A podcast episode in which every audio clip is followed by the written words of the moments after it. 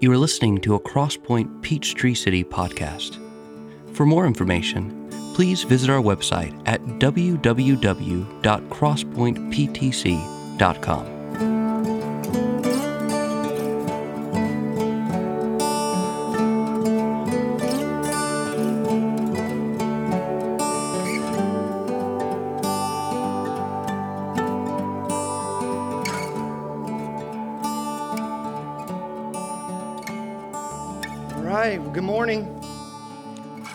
you guys this morning. Thanks for bringing the church into this building. As I try to say as often as I can, reminding us that we are the church, God's redeemed.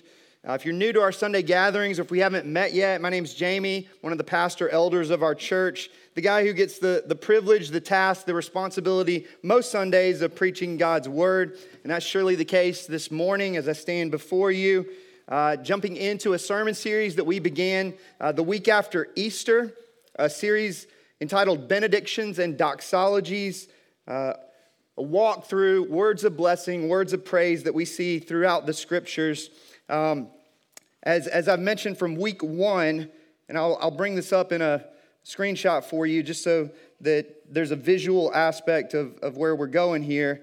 Uh, A.W. Pink, in his commentary uh, on blessings and, and benedictions, uh, excuse me, blessings and uh, uh, doxologies, I should say. He says, A doxology is an ascription of praise, a benediction is a word of blessing. The one ascends from the heart of the saint to God, that is a doxology. The other descends from God to the saint, that is a benediction. A doxology, we lift our hands, palms down, giving praise to the one who's worthy of all praise. With a benediction, we lift our hands, palms up in humble reliance that if we are to receive blessing, God must bestow it. He's the source of all blessing. As an example, try to share this each and every week, knowing that there are people volunteering in the kids' ministry, people are out on vacations or sick, just to kind of frame this up well in a shorter series like this. There's a distinction up on the screen behind me, a doxology, an example of that being Jude, verse 25. To the only God, our Savior, through Jesus Christ our Lord, be glory, majesty, dominion, and authority before all time and now forevermore. Amen. To God be the glory. That's a doxology.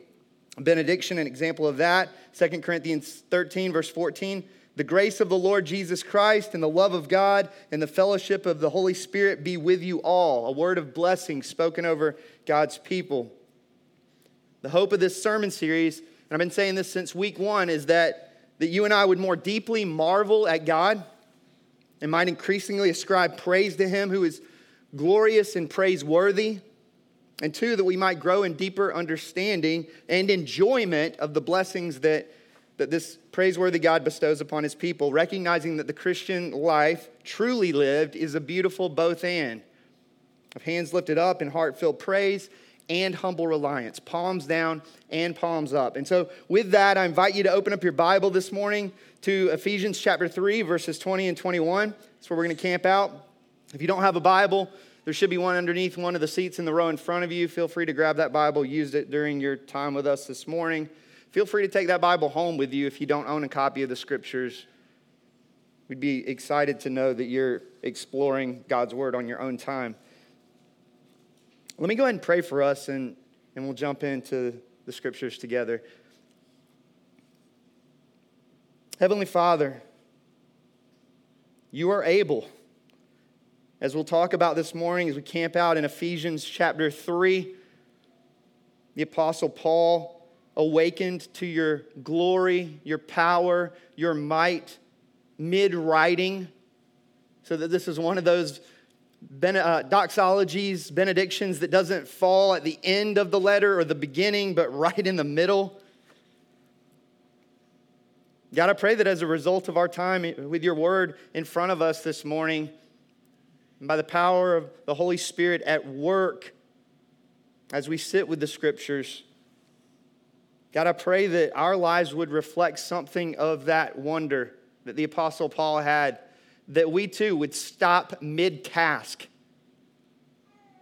This afternoon, tomorrow morning, Thursday evening, and, and, and, we would just not be able to help ourselves, but simply to break, break free and, and burst forth in praise of who you are.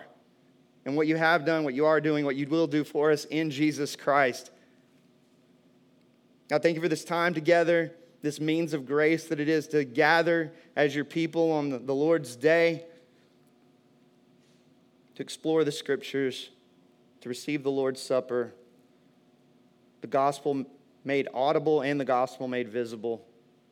Thank you for the blessing of our time together. Spirit of God, I pray that you would move in power. I pray that you would give me a feeling sense of the very things that I preached this morning, along with everyone else. In Jesus' name I pray. Amen.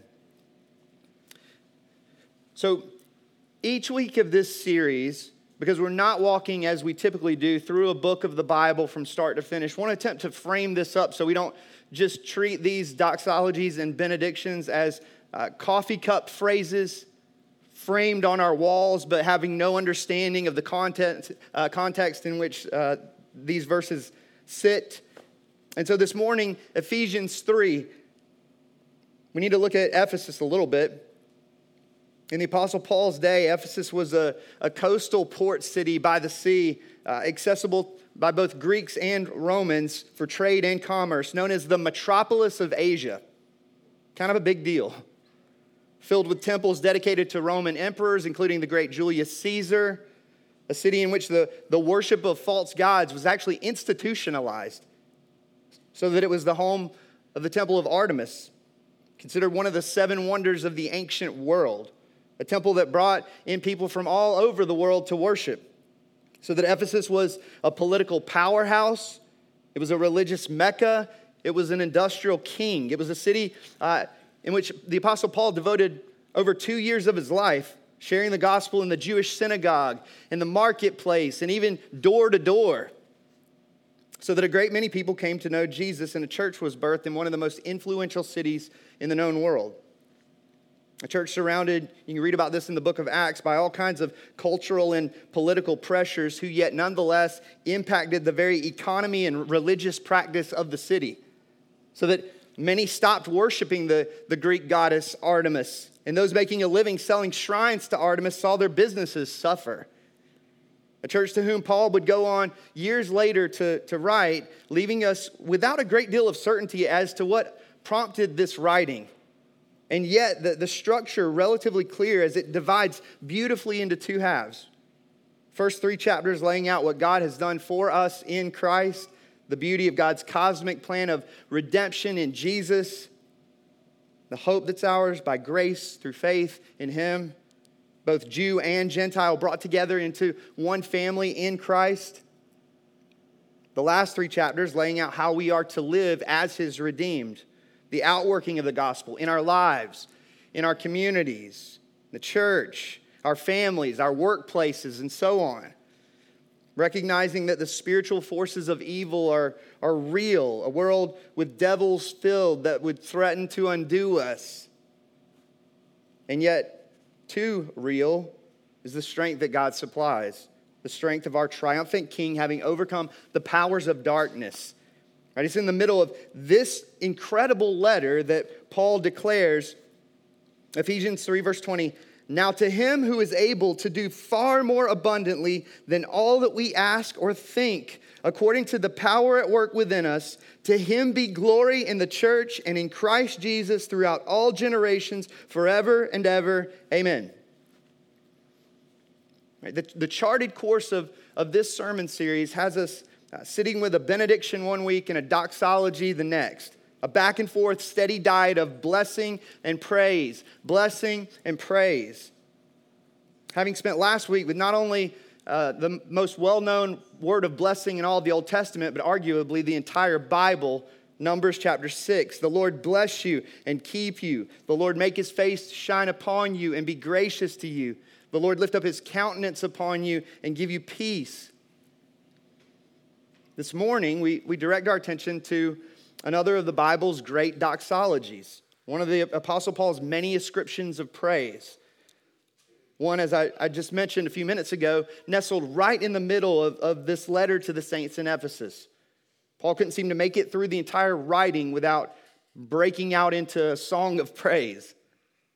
Not unlike Paul's letter to the church in Rome, where he sings roughly two thirds of the way in, Romans chapter 11, of the depths of the riches and wisdom and knowledge of God, his judgments unsearchable, his ways inscrutable. To him be glory forever. Similarly, Paul here finds himself mid composition in writing to the, the church in Ephesus, proclaiming the excellencies of him who called us out of darkness and into his marvelous light.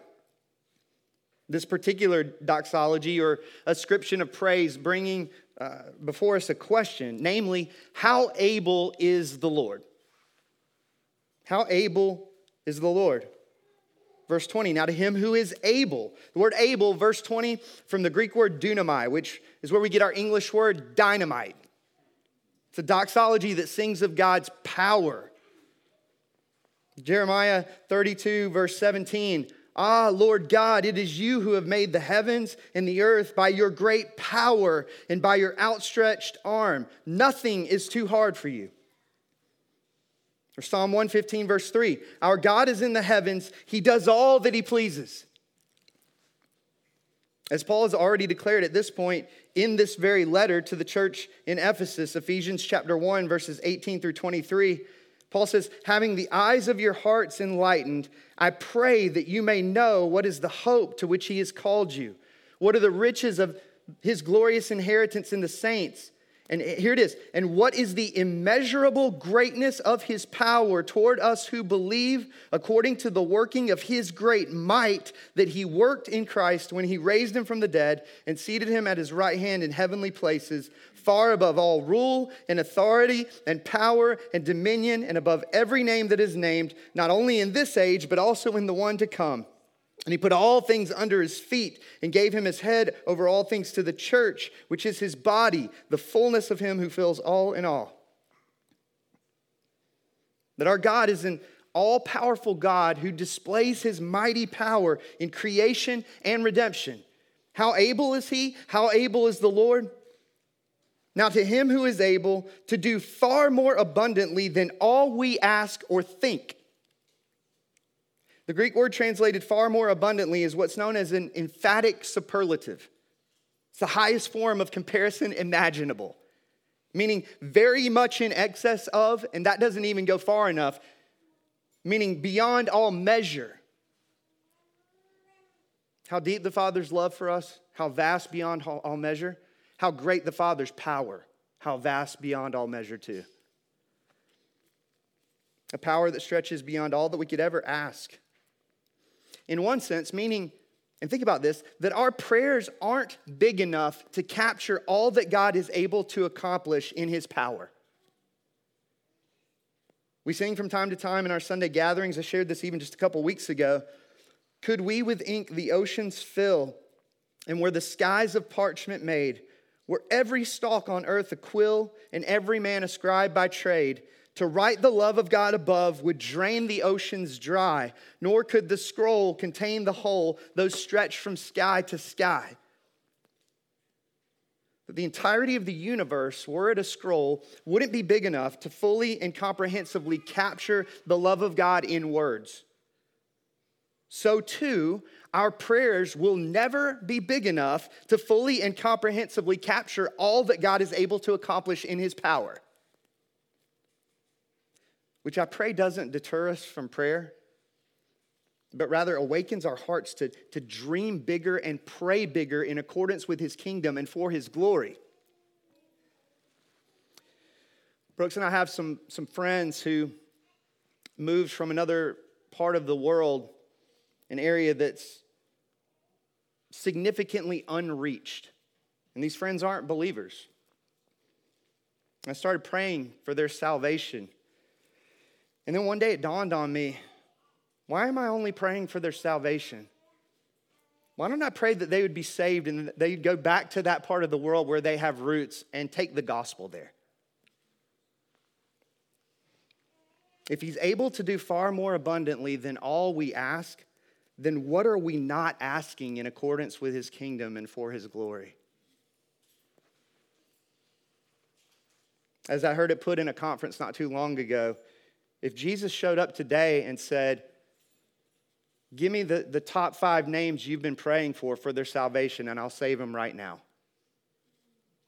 How would we respond to that?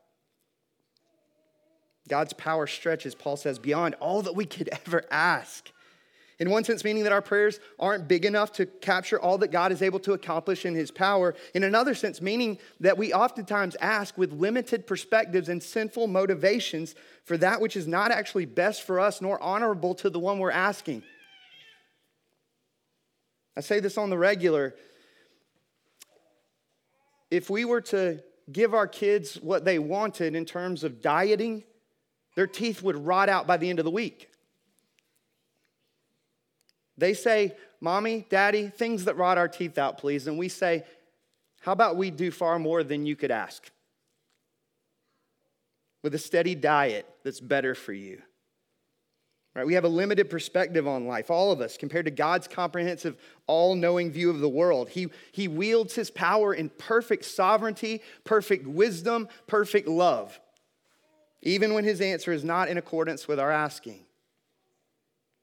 A God who invites us to trust that He's fulfilling His promises and accomplishing His purposes for His glory and the eternal joy and good of His people, down to even the deepest suffering and most tragic loss. God's power stretches, Paul says, beyond all that we could ever ask, but more than that, God's power stretches, Paul says, beyond all that we could ever think. Just prior to this ascription of praise, Paul describes God's love as the love of Christ, verse 19, that surpasses knowledge, a love that breaks the banks of our understanding. Here, declaring, verse 20, that God's power breaks the banks of our imagination. So that whatever we might imagine God's power to be, it's greater. Bryan Chapell, in his commentary on this passage, he says, How do we measure what he can do? He holds the whole earth in his hand. He created the universe, but continues to control the light in your room and the decay of an atom in the most distant galaxy. He makes the flowers grow and the snow fall. He rides on the wings of a storm and holds a butterfly in the air. And he who was before the beginning of all we know still uses time as his tool of healing, restoration, and retribution. Our thoughts are as but a as a window to him. Generations, he says, to come from us are already known fully to him who loves our family more than we do. He looks at the length of our life as a handbreadth and makes our soul, though sinful, his treasure forever. Such is the God who hears our prayers and is able to do immeasurably more than all we ask or can even imagine. We worship and serve a God whose power stretches beyond all that we could ever ask and all that we could ever imagine. As if that weren't enough to, to awaken our hearts in praise. Now, to him who is able to do far more abundantly than all we ask or think, according to the power at work within us. It's not just that God's infinite power is at work in controlling the decay of an atom in the most distant galaxy. That's true. But in context, Paul declares that his infinite power is at work within you and within me. Paul's just given an example of what that means, by the way, in the very words preceding this incredible doxology, declaring that it's this beyond our imagination power of God that strengthens us to comprehend the knowledge surpassing love of God. Ephesians 3, verses 16 through 19. Just preceding this doxology, Paul says, May God grant you, here it is, to be strengthened with power through his Spirit in your inner being, a power within us, so that, Paul says, Christ may dwell in your hearts through faith, that you, being rooted and grounded in love, here it is, may have strength to comprehend with all the saints what is the breadth and length and height and depth, and to know the love of Christ that surpasses knowledge, that you may be filled with all the fullness of God.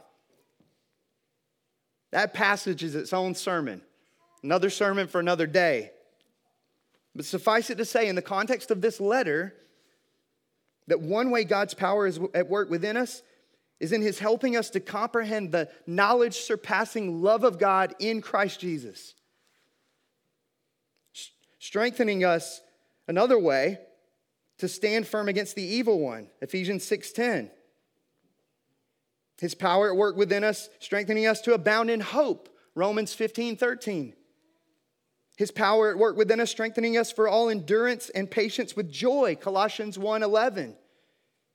His power at work within us, strengthening us to serve the body with our varied gifts, 1 Peter chapter 4, verse 11. And on and on we could go in exploring the, the many ways in which God works his power within his people. A God who is able, Paul says, to do far more abundantly than we could ask or think. Worthy of all praise, this God of infinite power and knowledge surpassing love. So that it comes as no surprise that Paul would go on. To him be the glory. As we talked about a couple weeks ago when we looked at the, the doxology at the end of Romans, glory from the Greek word doxa. It's where we get the word doxology, literally meaning a word of glory or an utterance of glory. I love the way John Piper puts it in looking at Ephesians 3. He says, When the massive weather front of God's love meets the massive weather front of God's power in the heart of a believer, it produces a hurricane of confidence called Gloria, a powerful doxology. To God be the glory, the God of infinite power and knowledge surpassing love. On the one hand, Paul says glory in the church. Paul having declared just a few verses uh, prior to this doxology that it's through the church Ephesians 3:10 that the manifold wisdom of God is made known the beauty of God's wisdom is made known through the church as his, is his infinite power and redeeming love. In the words of one pastor, God decreed in eternity that by means of the church, he would show forth his perfection in the eternal ages to come. To him be glory in the church, the body, and to him be glory in Christ Jesus, the head. He is the radiance of the glory of God Hebrews chapter 1, Jesus is the exact imprint of God's nature, the pre existent creator of all things, who upholds the universe by the word of his power. He who made purification for sins through the shedding of his own blood and is seated at the right hand of the majesty on high, the rightful heir of all things, God's ultimate and final message to mankind, greater than the angels, greater than Moses, the perfect and final sacrifice for sin the exalted high priest of heaven who intercedes for his people, the great shepherd of the sheep whose blood has established an eternal covenant. As Paul declares elsewhere in Colossians 1, he, Jesus, is the invisible God made visible, sovereign and supreme in rule and reign over all creation.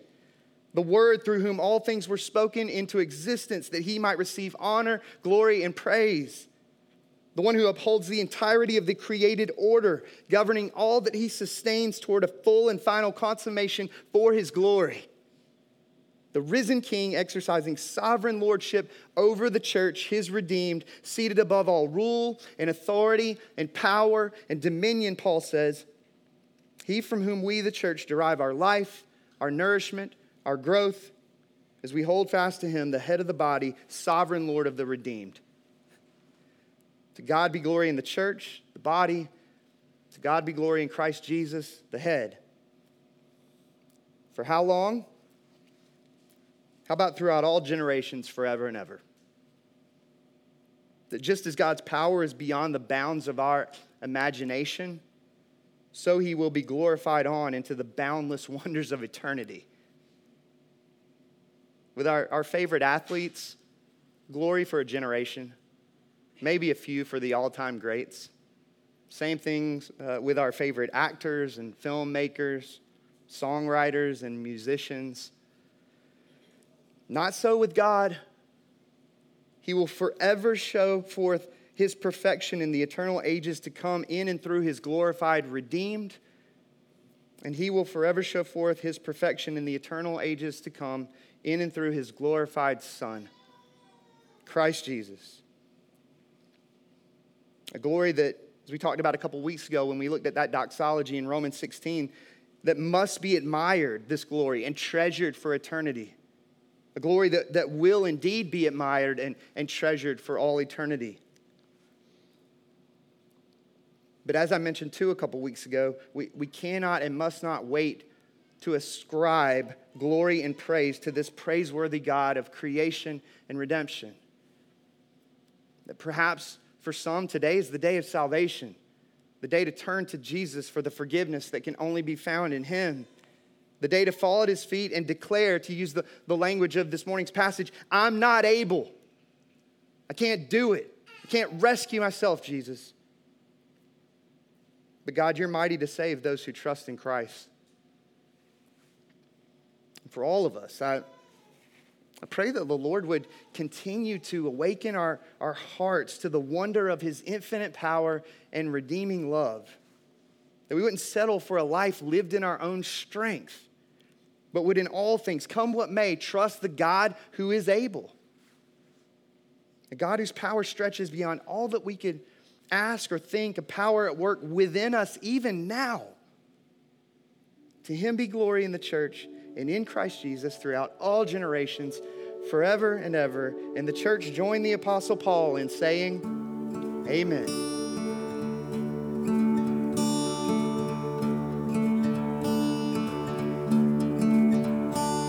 Thanks for listening. If you have any questions about this message, visit us at crosspointptc.com. There you can contact us, find further resources, and directions to our gatherings. That's C R O S S P O I N T E P T C dot com.